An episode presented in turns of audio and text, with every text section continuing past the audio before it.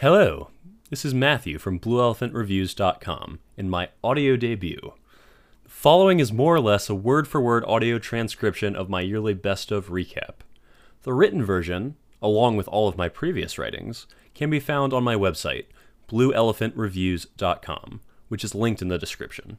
This video is quite lengthy, so I've provided timestamp bookmarks for each film if you would like to jump around. If you enjoy this or gain any insights, please like, subscribe, and let me know what you think in the comments. This is my first foray into audio, so feedback is appreciated. With that aside, here it goes. The top 10 films of 2021. So, let's get the negative out of the way. All in all, 2021 was by far the worst year of filmmaking since I've started reviewing films, and possibly since I started following yearly releases entirely. This year featured high concept horror snooze fests, trite existentialist musings, often with runtimes north of two hours, character studies that often amount to pathetic sympathy pleas for people shirking responsibility or behaving immorally, and much more painfully irritating cinema.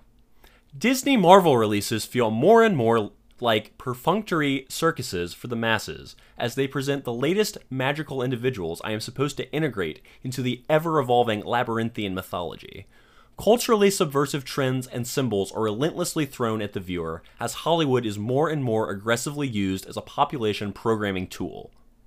But I digress.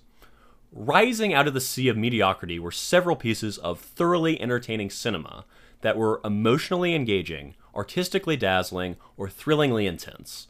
Moreover, the majority of these films are held down by little to no modern claptrap. Something I did last year out of necessity due to sparseness of exceptional films in 2020 will be done again this year in the spirit of generosity.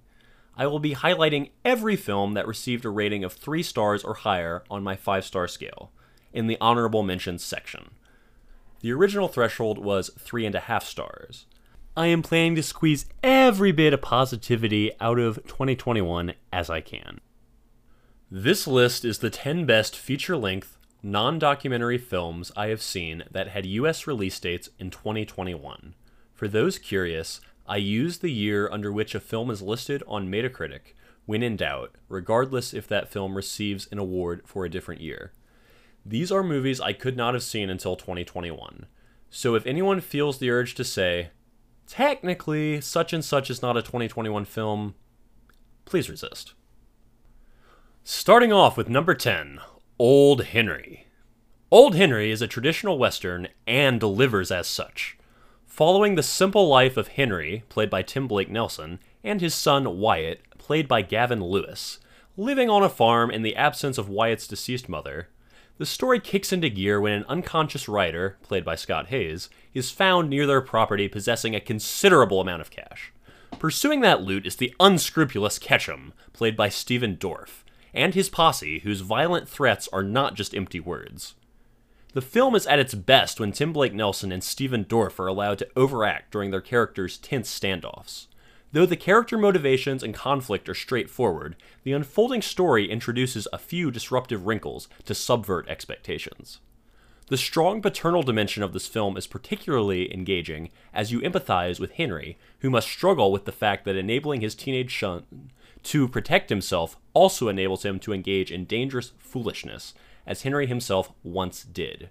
The tense father son dynamic is the connective human element in which would otherwise be a cartoon.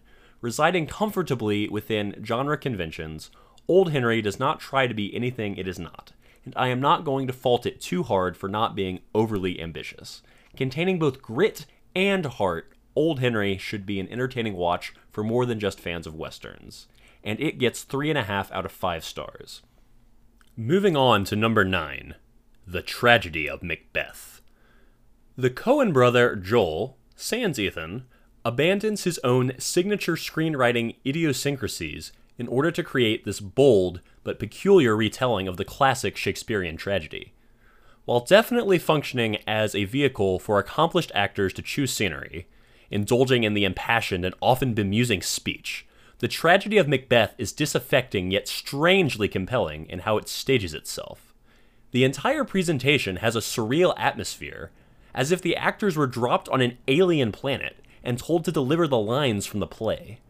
the film is shot in black and white with a nearly square 4 3 aspect ratio that tightens up the frame around the facial performances of the actors. Minimalistic sets are often obscured in shadow or within white smoky haze that provides excessive contrast to the darkly dressed characters. All of these stylistic choices imbue the whole experience with a foreignness that makes the movie hypnotic. A Shakespearean adaptation is generally made or broken on the backs of its cast, and thankfully, the tragedy of Macbeth has a talented cadre of performers. Everyone is going all out in every role. Denzel Washington passionately communicates Macbeth's tortured anguish before and after blood is on his hands. Lady Macbeth's crazed ambition and manipulative capabilities are animated to maximal effect by Frances McDormand. I am not sure there has ever been a creepier portrayal of the witches in Macbeth than the wholly transfixing Kathryn Hunter, who plays all three at once. While the words themselves appear to be largely unaltered, the motivation behind Macbeth's kingly ambition is fundamentally different from the source material, as he and his wife are advanced in age in this version, with no hope of an heir. Additionally, the character of Ross, played by Alex Hassell, is given a significantly more prominent role, becoming possibly the third most important figure in the story. Despite feeling a bit hollow, the film stays honed in on its intent to be an unusual and intensely dramatic Shakespearean reworking.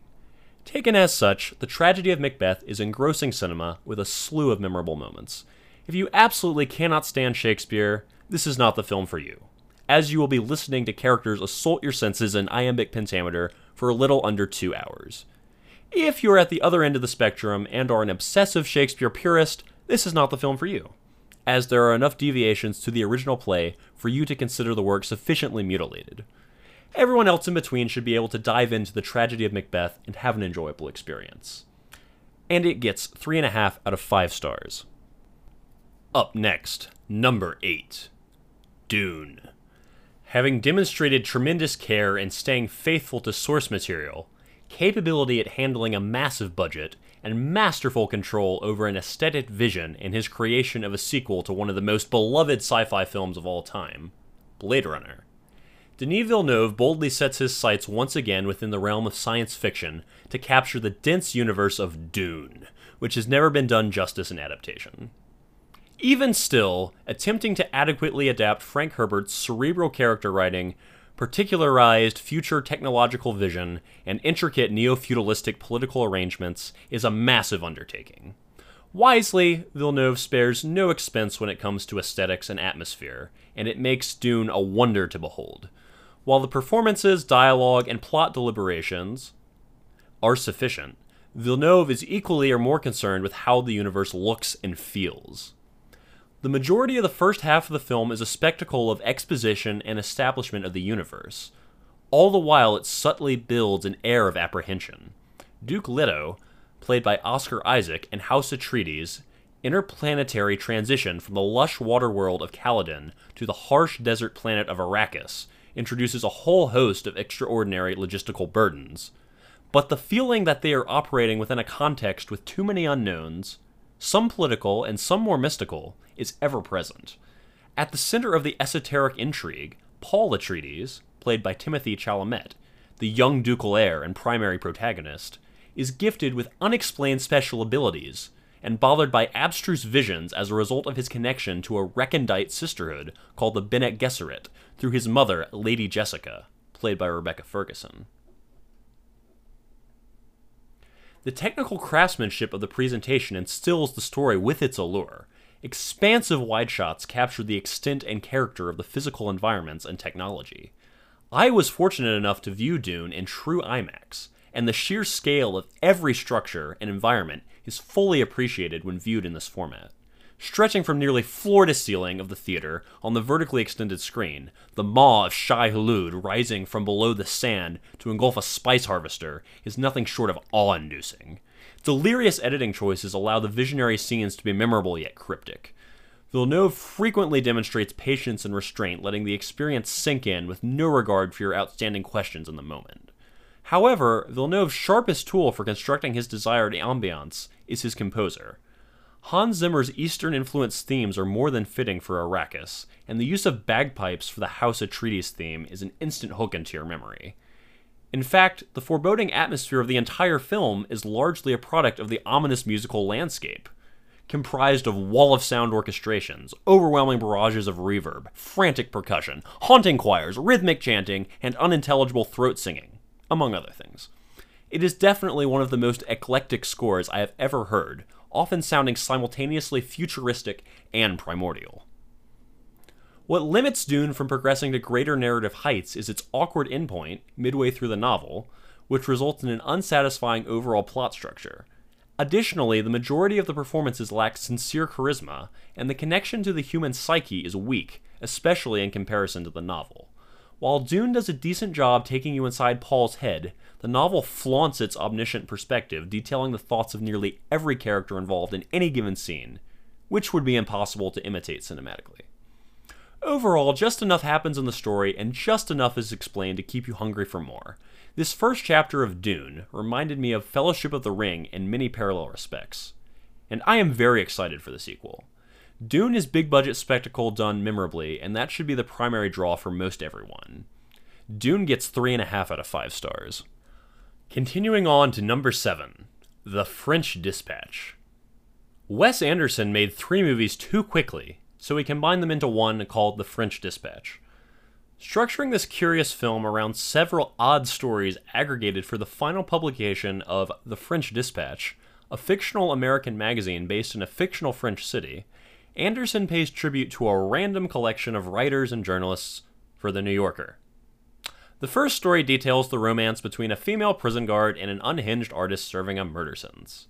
The second story follows a journalist documenting a student protest whose leader ends up sleeping with her and seeking advice from her on crafting a manifesto. The final story recounts the kidnapping and ransom of a police commissioner's son and how a police lieutenant's culinary talents are used to save the day. With an incommensurable series of events and a massive ensemble cast filled with Anderson's regulars, it is hard to describe the appeal of this Wes Anderson film speaking in generalities. But I will do my best. The aimlessness of the meta narrative anthology structure is intentional and largely irrelevant to enjoying the parts within the whole. It is akin to observing separate portraits within an art gallery.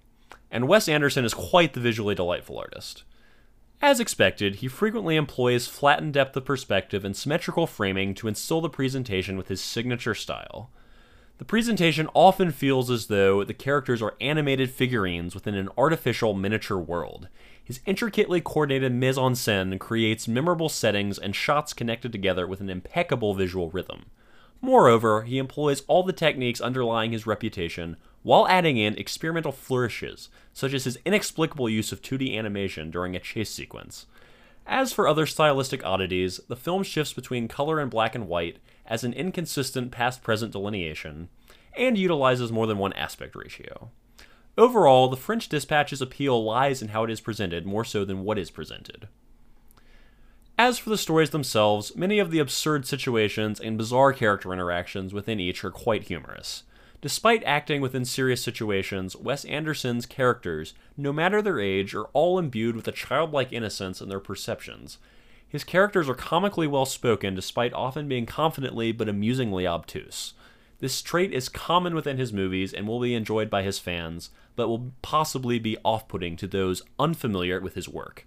There is a meaningful simplicity to these characters who, in many ways, function as elements of a painting versus representations of real life human beings. While all the agreeable elements of Anderson's style are here, the connected whole did not resonate strongly with me. Unfortunately, the French Dispatch's inability to stay attentive to a single context broke my immersion. The anthology approach inherently devalues the narrative of any one story, and the result is a lack of cohesive satisfaction, despite memorable moments scattered throughout the visually spectacular presentation. Even though The French Dispatch is one of his weaker efforts, Wes Anderson's baseline skill at crafting vibrant, eccentric, and whimsical stories is high above that of most filmmakers, and there is inherent appeal to his presented universe. Most everyone, and especially fans of Wes Anderson's body of work, should find moments of enjoyment within The French Dispatch. And it gets 3.5 out of 5 stars. Up next, number 6 The Green Knight. When the brothel frequenting young nephew of King Arthur, Gawain, played by Dev Patel, attends the Christmas feast at the court of Camelot, he gallantly takes up the challenge of a mysterious intruder. This imposing gentleman, so dubbed the Green Knight for his starkly deciduous features, is seeking a second player in a violent game with baffling rules. The Green Knight offers his axe to Gawain, who is allowed to land a blow upon the condition that Gawain must journey out to the so called Green Chapel one year hence so that the same blow can be returned upon him. Explicitly acknowledging the terms of this challenge, and seemingly unconcerned with inquiring about what or where the Green Chapel is, Gawain deals a blow to the Green Knight's head that I certainly would not want returned upon me. As chapter titles scrawled into the landscape denote the passing of the seasons, the story details Gawain's preparation and eventual journey, filled with obstacles, setbacks, and detours that test his mettle. Writer director David Lowery is a careful craftsman when it comes to both style and substance. Though not clearly spelled out, Gawain's strange interactions with people he encounters, the confounding predicaments he must overcome, and the odd side quests he must complete are in fact a coherent set of tests relating to the seven knightly virtues, as in the source material. The writing cleverly maps out and portrays the events in Gawain's travels that each serve to develop Gawain in a specific moral dimension, intensely culminating with his eventual reuniting with the Green Knight. Be aware that the script is subtle and the presentation is cryptic, often highly symbolic the film's nature may leave more literal viewers confused and unsatisfied by the story's conclusion. That being said, many viewers should be able to engage with The Green Knight on a solely aesthetic basis. The whole presentation has an earthen and sullen character, taking place for the most part in dingy indoor settings or swampy, barren, and overcast outdoor settings. The characters are rarely pristine in appearance. The environment is meant to feel burdensome and ominous for Gawain, as is the nature of his quest. Lowery is considerably skilled at directing cinematography, often inserting artistically framed shots and atypical camera movements. The film is replete with memorable imagery, especially when the fantastical story elements free him from any creative fetters. Immediately springing to mind is the titular character's initial appearance, barging into King Arthur's already dimly lit court on horseback, snuffing out the few torchlights with his mere passing presence. Another unforgettable moment transpires when Gawain encounters giants marching through a misty valley, who pause momentarily to emit an ethereal harmony. From start to finish, the atmosphere is immersive, and the visual presentation is spellbinding. I do have a personal caveat. In this adaptation, Lowery fundamentally inverts the moral arc of Gawain from the original story, which I found personally bothersome. But his construction of the story is still coherent, though the imparted messaging leads in a less uplifting direction. For those concerned, I try to maintain a semblance of objectivity as a critic, and I consider a criticism such as this clearly subjective. Thus, it does not affect my rating. However, I might write a commentary comparing the two works if there is sufficient interest. If you like artistic medieval fantasy fare and do not need your hand held, Lowery's expertly crafted The Green Knight should be agreeable to your palate, and it gets 3.5 out of 5 stars. Moving into the top 5 Mass. Technically, all you need to make a film is a camera. Maybe a room and some actors as well. That is about all Fran Kranz uses to create one of the most emotionally heavy hitting dramas of recent memory. The setup is simple enough. An arbiter arranges a meeting at a local church for two sets of emotionally distraught parents to discuss the painful circumstance that connects their lives. Revealing any more of the plot would blunt the emotional force of this superbly written and acted story. The writing is anchored in genuine human sorrow of the most concentrated, heart aching variety, which is fleshed out to the fullest extent by passionate performances from Jason Isaacs and Martha Plimpton as Jay and Gail, the first couple we meet, and Ann Dowd and Reed Birney as Linda and Richard, the couple opposite them in the discussion.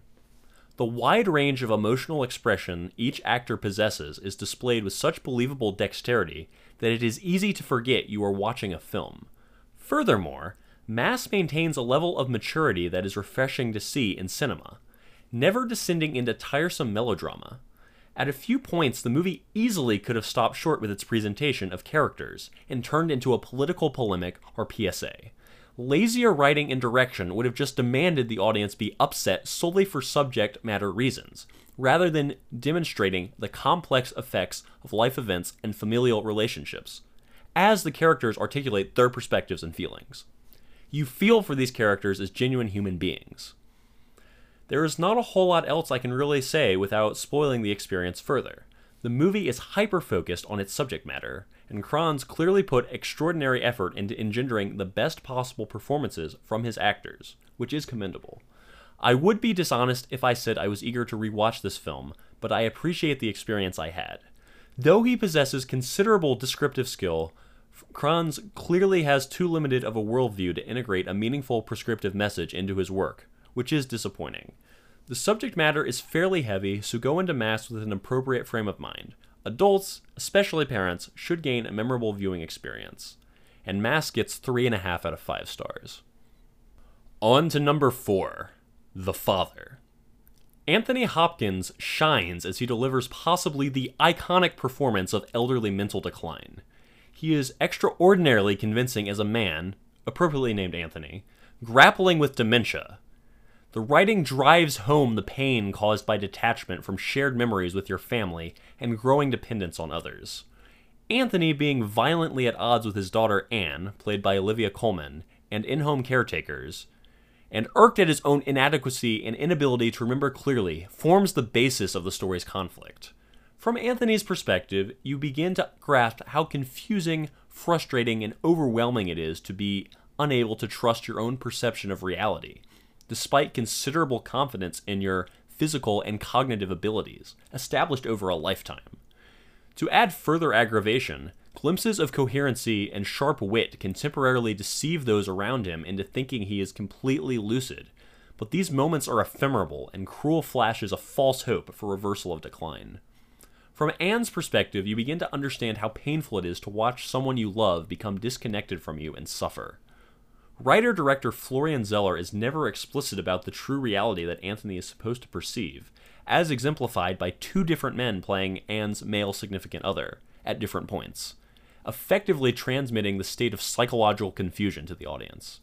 For the entirety of the fairly short runtime, Hopkins' command of the screen is transfixing, and this role is one of the best performances of his career.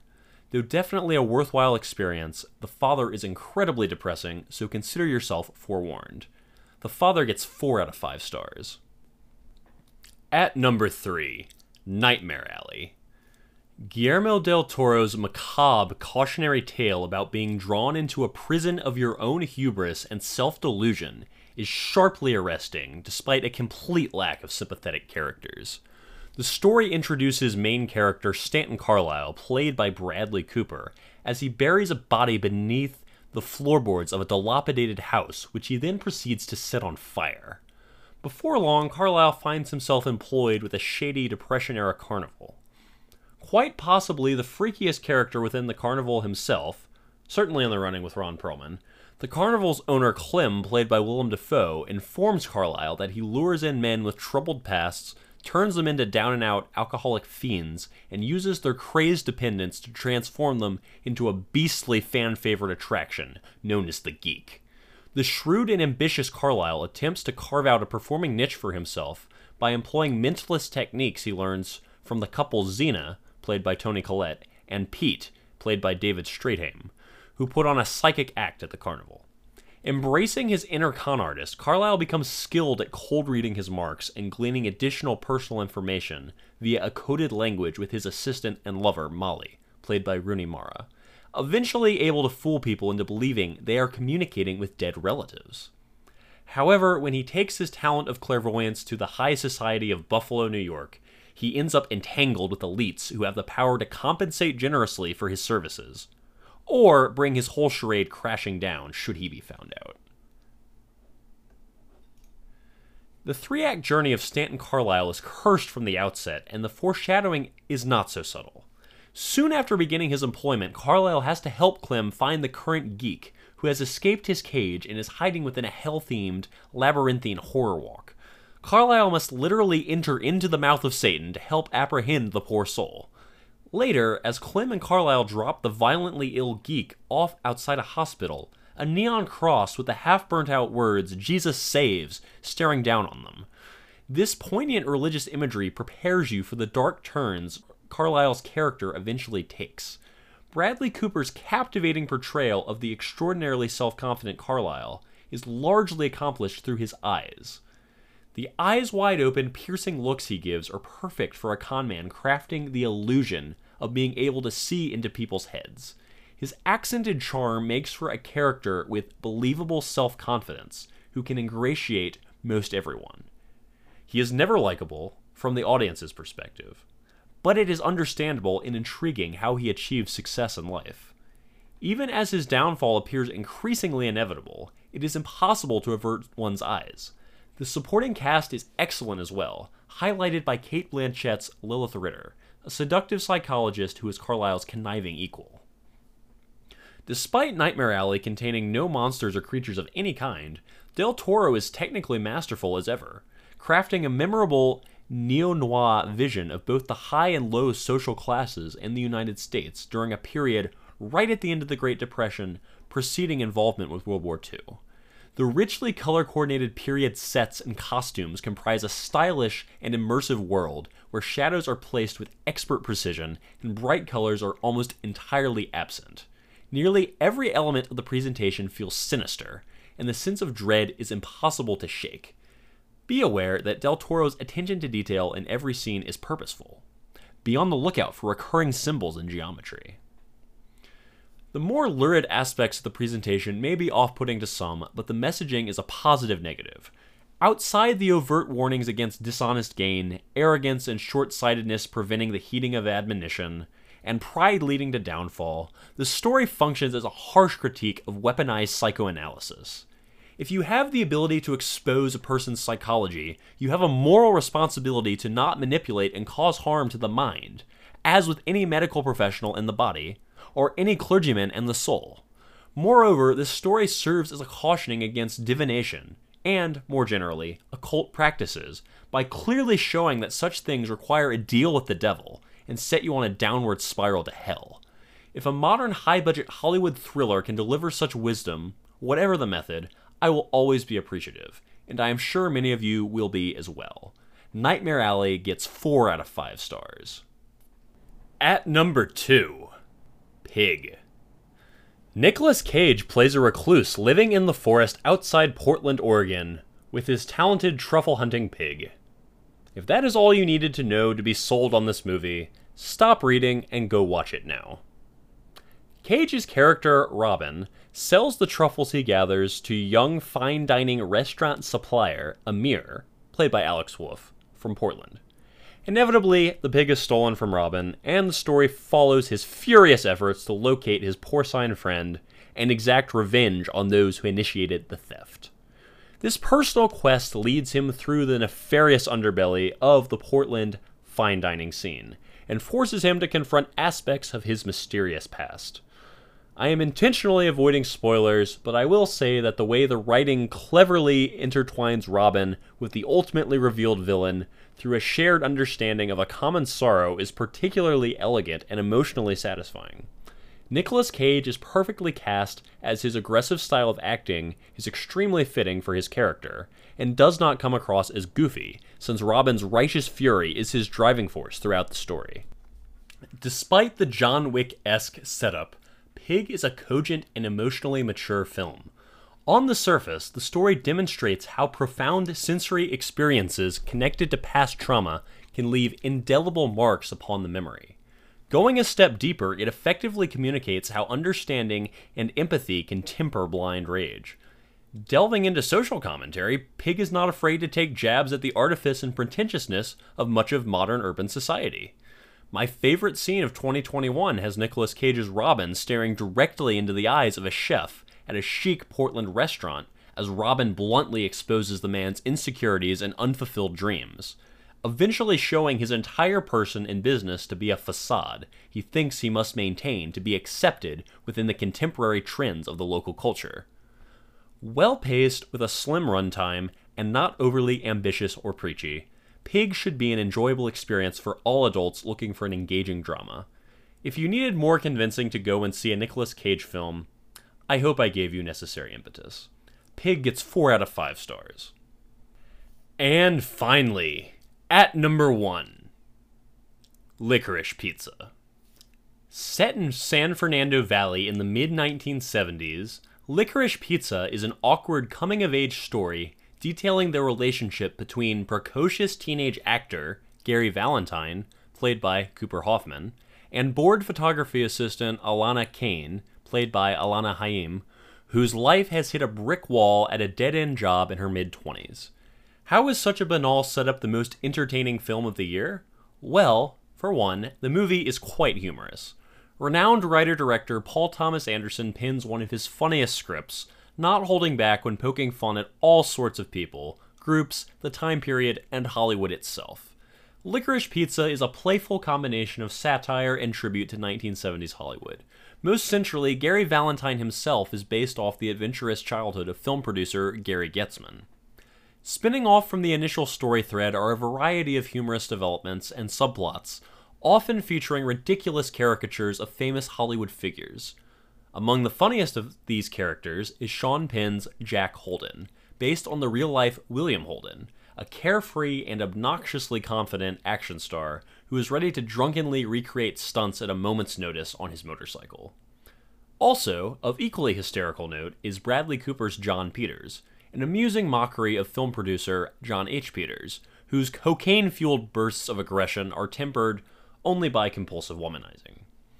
Despite maintaining a firm identity as a comedy, Licorice Pizza's off and on romance between its two leads is surprisingly genuine. Initiating the relationship, Gary's affection for Alana is as sincere in the moment as anything can be for a 15 year old boy who can be just as easily distracted by the next business caper that comes into his head. Initially and rightfully turned off by the age gap, Alana succumbs to Gary's charm as she is suffocated by her traditional Jewish family and is desperate for any new direction her life can take. It is obvious she craves Gary's validation, and whenever the relationship is not flourishing, she is petty to hilarious lengths as she seeks to grab his attention and stoke his jealousy. Despite being occasionally upstaged by the lively cast of side characters, the lead performances anchor the entire presentation and are the heart of the story. Believe it or not, Licorice Pizza is the film debut for both Cooper Hoffman, son of the late Philip Seymour Hoffman, and Alana Haim, who are shockingly adept for their first time in leading roles. That being said, the specificity of expressions and the minutiae of the physical performances also points to the precision of Anderson's direction. Licorice Pizza is a story where you can get easily caught up in any given situation due to how naturally everything flows together. But when you take a step back, you can only chuckle at how ridiculous the larger context is. I am not entirely sure that Paul Thomas Anderson had a specific ending in mind from the story's outset, but that is largely irrelevant. As Gary and his gang get caught up into trouble time after time, the film surprisingly does not get repetitive, as you stay engaged due to how charming, humorous, or thrilling each scene is. In fact, the film probably could have kept going with more subplots past the end of its runtime, and I would not have noticed. That is a compliment to Anderson's workmanship. While Licorice Pizza is not the pinnacle of Paul Thomas Anderson's filmography, it is still my favorite film of 2021. His screenwriting, actor direction, shot composition, and music selection are top notch as always. But Licorice Pizza lacks the focus to be cohesive perfection in the realm of, say, There Will Be Blood from 2007. Abounding with entertainment value, the story is energetic, humorous, and brimming with personality. You will be hard pressed not to laugh or smile at some point. As should be obvious, I recommend Licorice Pizza to just about everyone. And Licorice Pizza gets 4 out of 5 stars, and is my favorite film of 2021. Now, on to the honorable mentions. Here are several more films that did not quite make the cut, but I still think are worth your time. The honorable mentions are listed in alphabetical order. About Endlessness. About Endlessness is a series of expertly framed vignettes presented by accomplished Swedish director Roy Andersson. Peculiar people and situations are captured with a still camera and a palpable disinterest. Intentionally bizarre and provocative moments stand out of the mundane presentation. As a detached narrator guides the viewer between scenes, the film is thematically glued together by a nearly ever present cynicism regarding the flaws in human nature and a matter of fact treatment of the pains and uncertainties of the human condition. Though not many novel thoughts were provoked within me by this film, I enjoyed the surreal experience in and of itself. Not sure I can recommend this to many people or even to myself for a second watch, but there was entertainment in that experience. And I'm giving it 3 out of 5 stars. Belfast.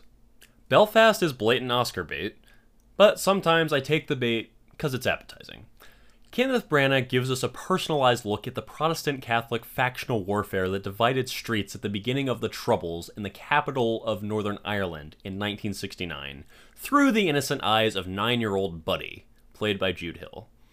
As the viewer gets to know Buddy's family and friends and how the tumultuous political backdrop has destabilizing effects for everyone in the community, the plot is not concerned with taking up an overbearing approach to the far reaching consequences of the subject matter and the movie is better for it. Experiencing nearly everything through the limited perspective of a child who only understands how the larger situation specifically affects his family and immediate surroundings allows the viewer to easily connect and sympathize with Buddy's childhood predicaments.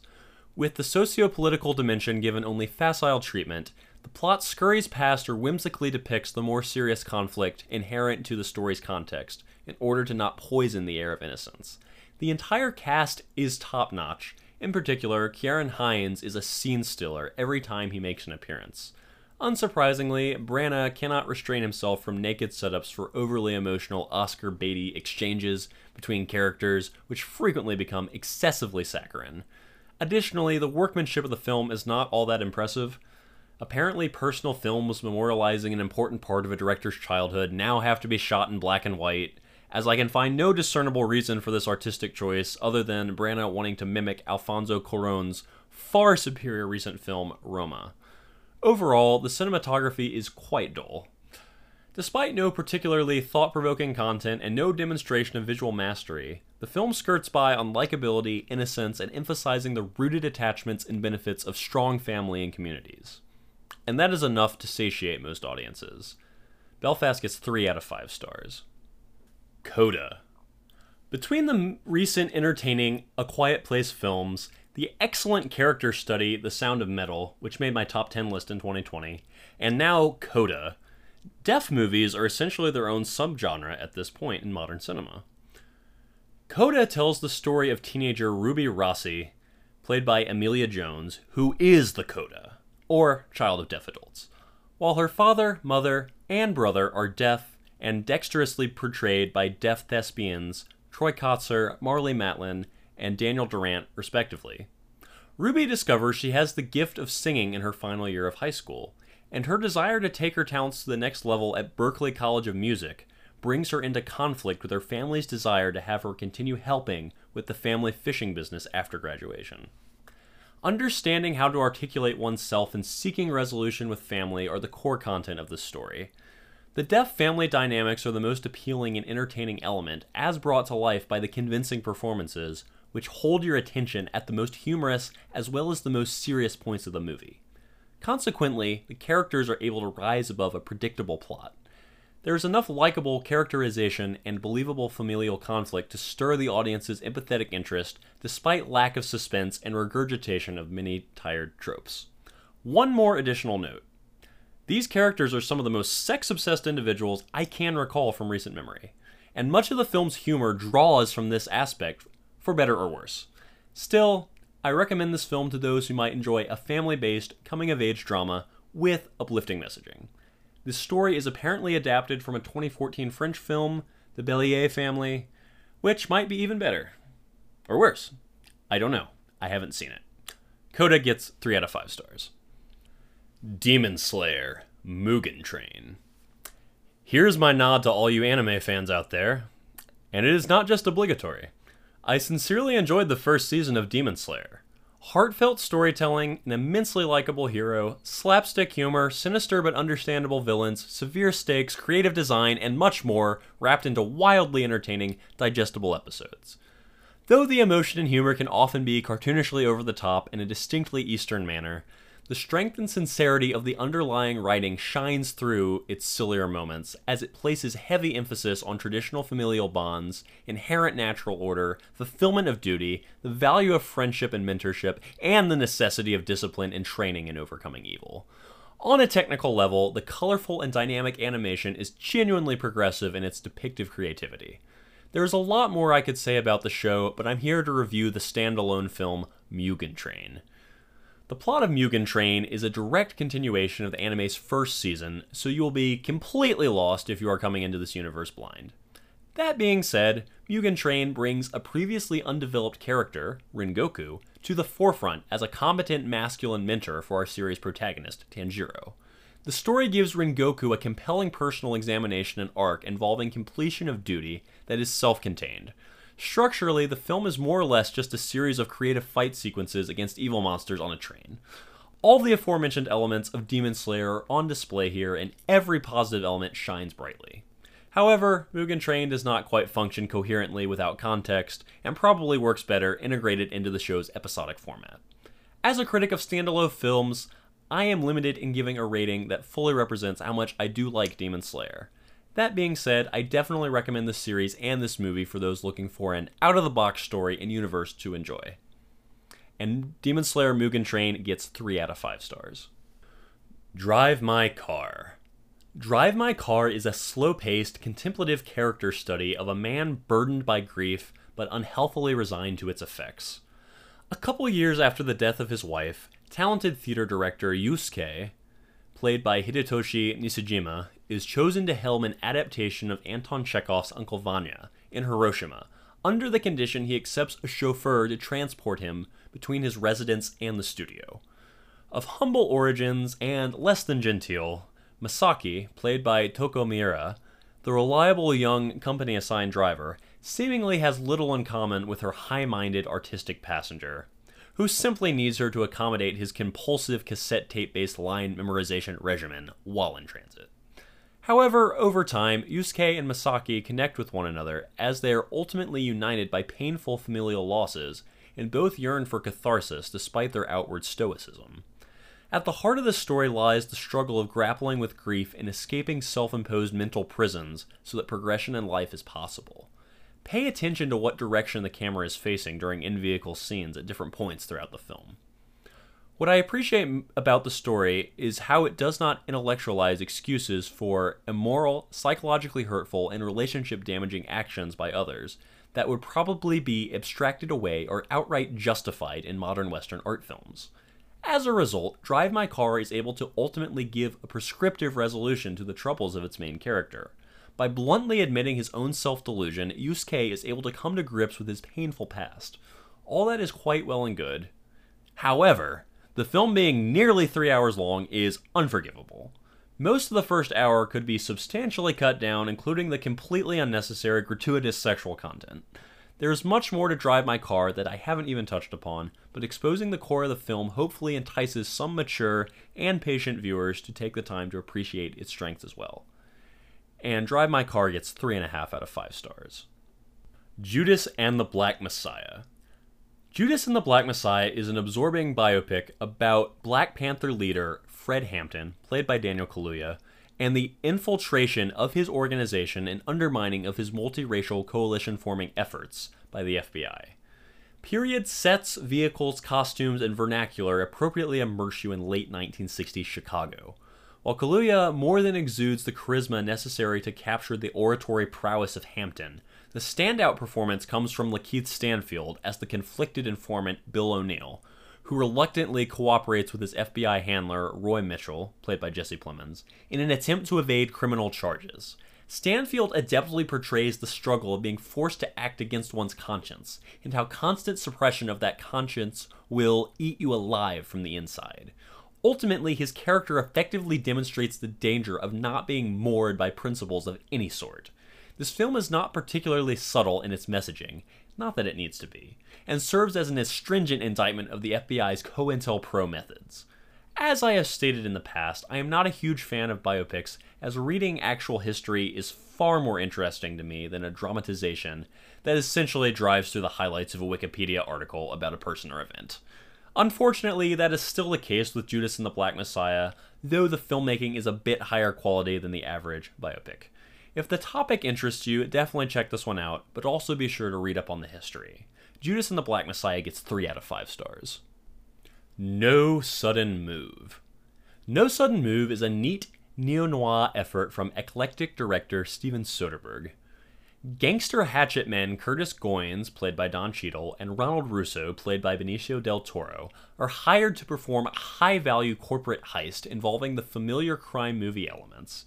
Holding people at gunpoint with masks on, demanding people open safes, counting money, double crosses, etc. 1950s Detroit, at the peak of its industrial richness, is not a frequently used setting for period pieces, and gives the film a unique look and atmosphere.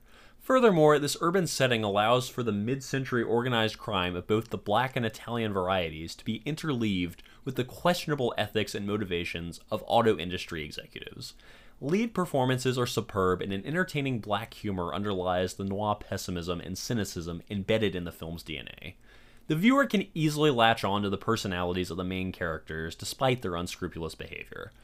Unfortunately, Soderbergh, who is known for experimenting with unconventional filming methods, decides to shoot the whole movie with an extreme wide angle, fisheye lens, which purposefully distorts everything not center frame.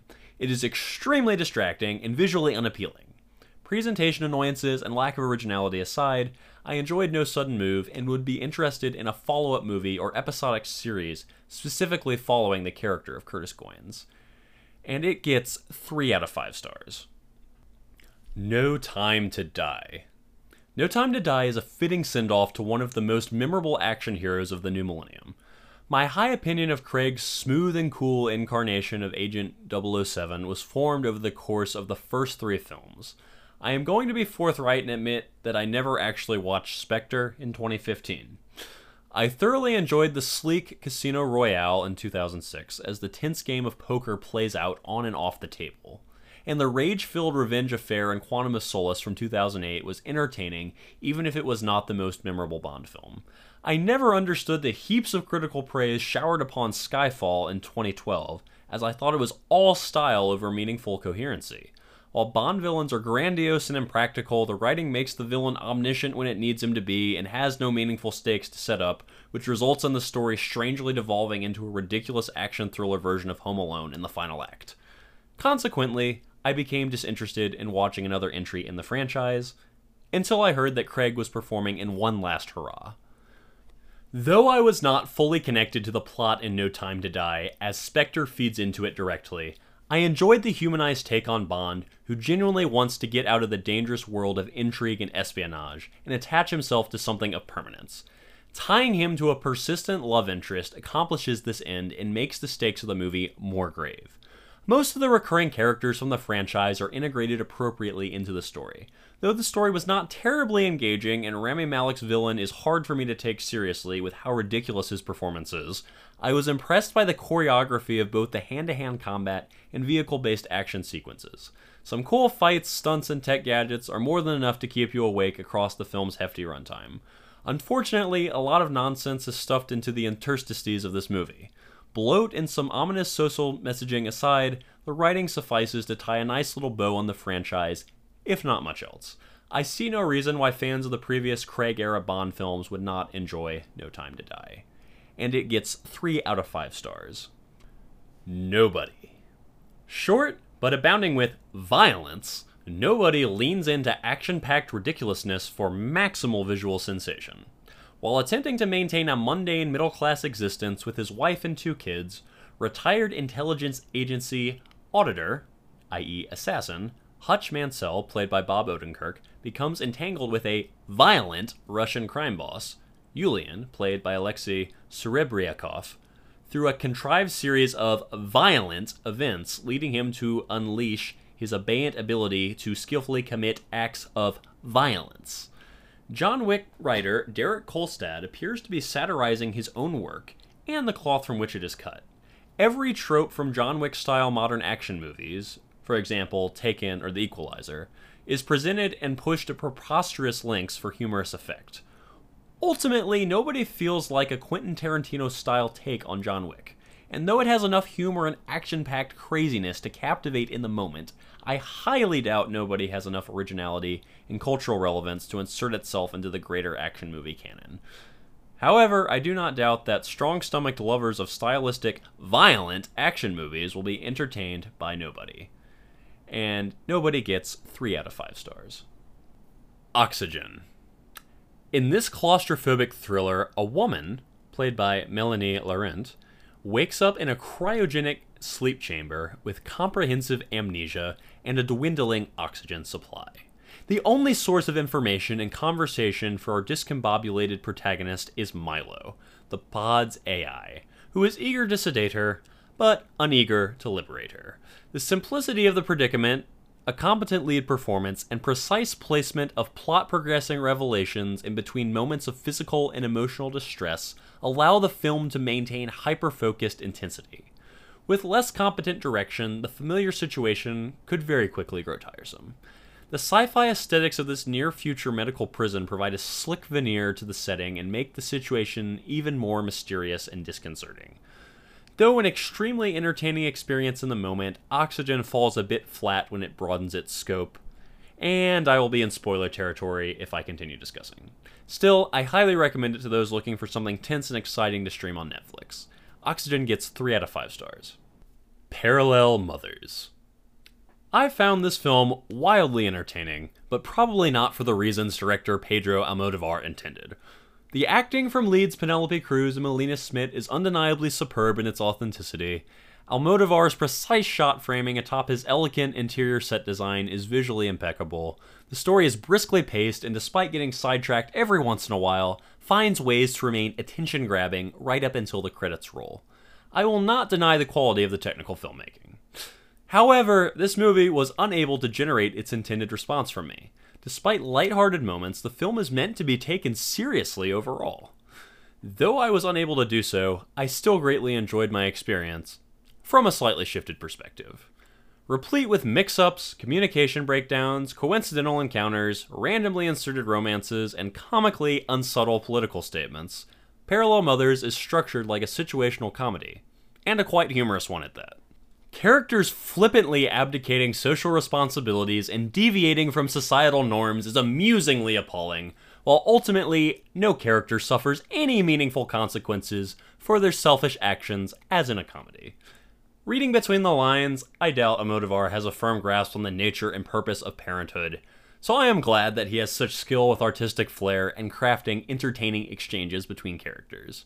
In the end, the comedy of errors works out for everyone, and in fact is the perfect setup for a socio-political message.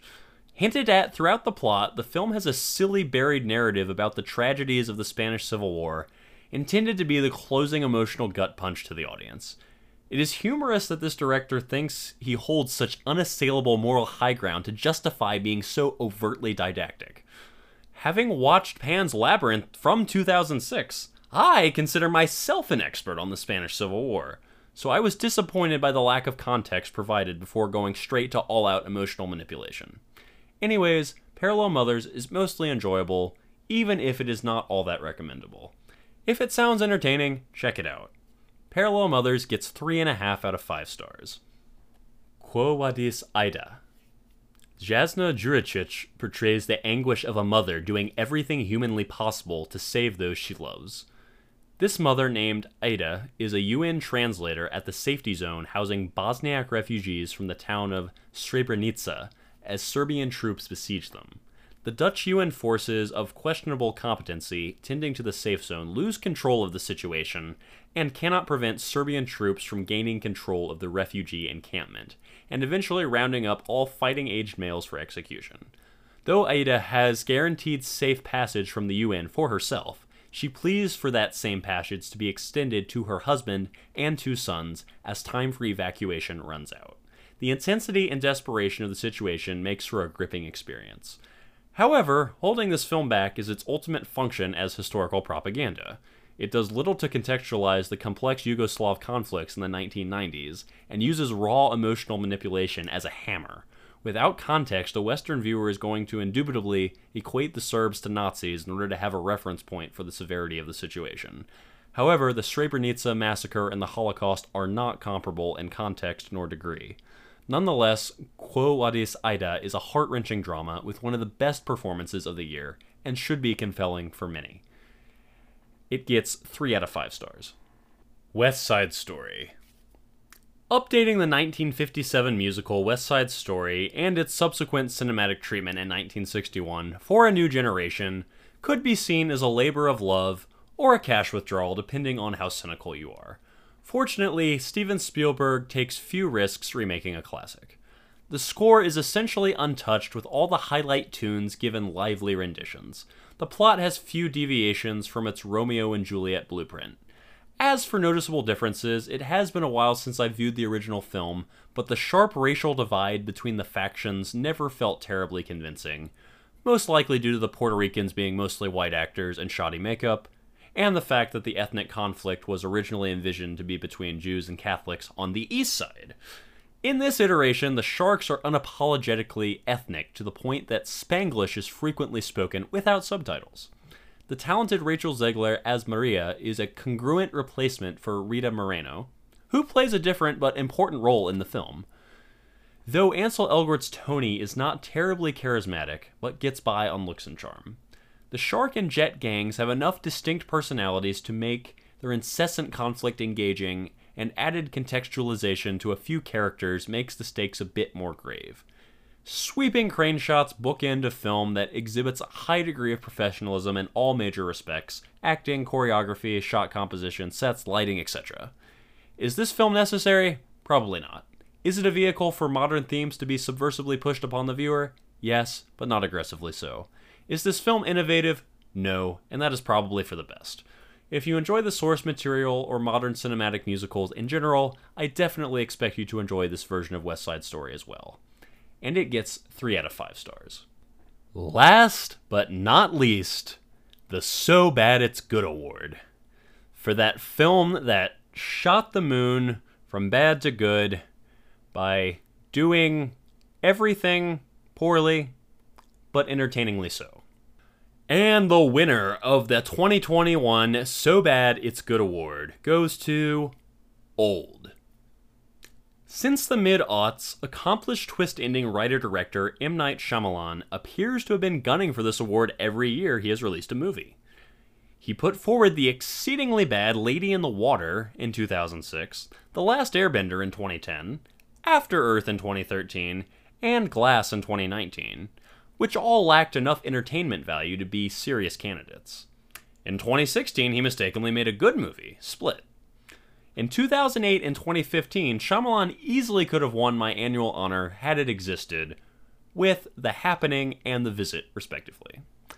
The meta twist in both of those features is that they are actually comedies masquerading as horror films. Now, in 2021, he has once again crafted a horror thriller whose execution is too funny not to be taken as a comedy. Old sets up a biology bending horror scenario on a secluded beach where several groups of vacationers begin to age rapidly and find themselves cut off from the inland since anyone who attempts to leave the beach passes out. As the characters soon deduce, 30 minutes on the beach equals one year of normal bodily aging. Will they escape before they die of old age? If the premise sounds silly, but intriguing, I can assure you it is both silly and intriguing, in the sense that you are constantly wondering what stupidity will unfold next. Whether it is a knife wielding man rapidly going senile, or a teenage boy with the mind of a toddler getting a teenage girl pregnant, followed by said teenager giving birth 20 minutes later, there is never a dull moment. The film gives every tonal indication that these scenarios are supposed to be extremely tense and taken seriously, Yet the execution is so incompetent and the acting is so incomprehensibly poor that I struggle to believe the film is not self aware. The performances oftentimes do not even feel perfunctory. It feels as though the actors are being intentionally directed to act poorly. The haphazard camera work is often close up and obscures what it wants, which is helpful for whenever Shyamalan needs to switch in the next set of older child actors. The funniest scene in the movie is a toss up between two formidably hilarious contenders. In the first scene, a desperate girl attempts to climb up a sheer cliff face to escape the beach before passing out and falling like a mannequin to her death in a shot that looks like a gag out of a Monty Python sketch. In the second scene, nearly the entire cast collectively works to remove a rapidly metastasizing tumor from inside one of the female characters. The surgery is made extra tricky by the fact that incisions close themselves up almost instantaneously on the beach's timescale. This complication necessitates several characters forcibly holding the woman's lower abdomen open as the doctor in the group removes the ballooning tumor, which has reached a comically sized critical mass. The completely unconvincing performances during this ridiculous sequence are entirely incommensurate with the severity of the situation, as indicated by the film's adamantly serious tone. Nonetheless, I was doing everything I could to stifle my laughter for those in the theater attempting to genuinely experience the story. As for the twist itself, it is far too ex post facto to have any bearing on any meaningfully developed character. There are not many, and turns the whole story into a goofy Twilight Zone episode. Shyamalan probably thinks he has set up a thought provoking ethical dilemma, but questions like the one the film poses have been considered many times over, and internationally agreed upon precedents exist. See the Nuremberg Code.